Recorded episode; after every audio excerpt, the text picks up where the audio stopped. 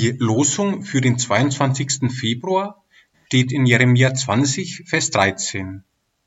Singet dem Herrn, rühmet den Herrn, der des armen Leben aus den Händen der Boshaften errettet. Ach, immer diese verklärten Lobeslieder. Wenn Jeremia wüsste, wie es mir grad geht und was der arme Hans grad mitgemacht hat. Gott hat ihn nicht aus den Händen der Boshaften gerettet.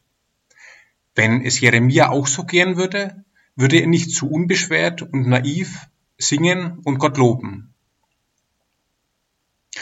Aber Nanu, ich schaue mir mal den Kontext an. Dieser Vers steht mitten in der Klage Jeremias über die Last seines Prophetenamts.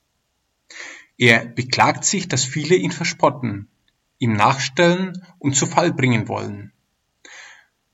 Aber trotzdem vertraut er darauf, dass Gott ihm beisteht in seiner Not, dass seine Verfolger nicht triumphieren werden. Dann kommt unser Losungsvers. Singet dem Herrn, rühmet den Herrn, der des armen Leben aus den Händen der Boshaften errettet. Im nächsten Vers verflucht Jeremia den Tag seiner Geburt. Er wünscht sich, nie geboren zu sein. Es ist also doch nicht so, dass es Jeremia immer nur gut geht. Auch er weiß, wovon er redet. Auch er kennt schwere Zeiten. Auch bei ihm geht es im Leben auf und ab. Himmelhoch jauchzend, zu Tode betrübt. Das macht sein Lob glaubwürdig.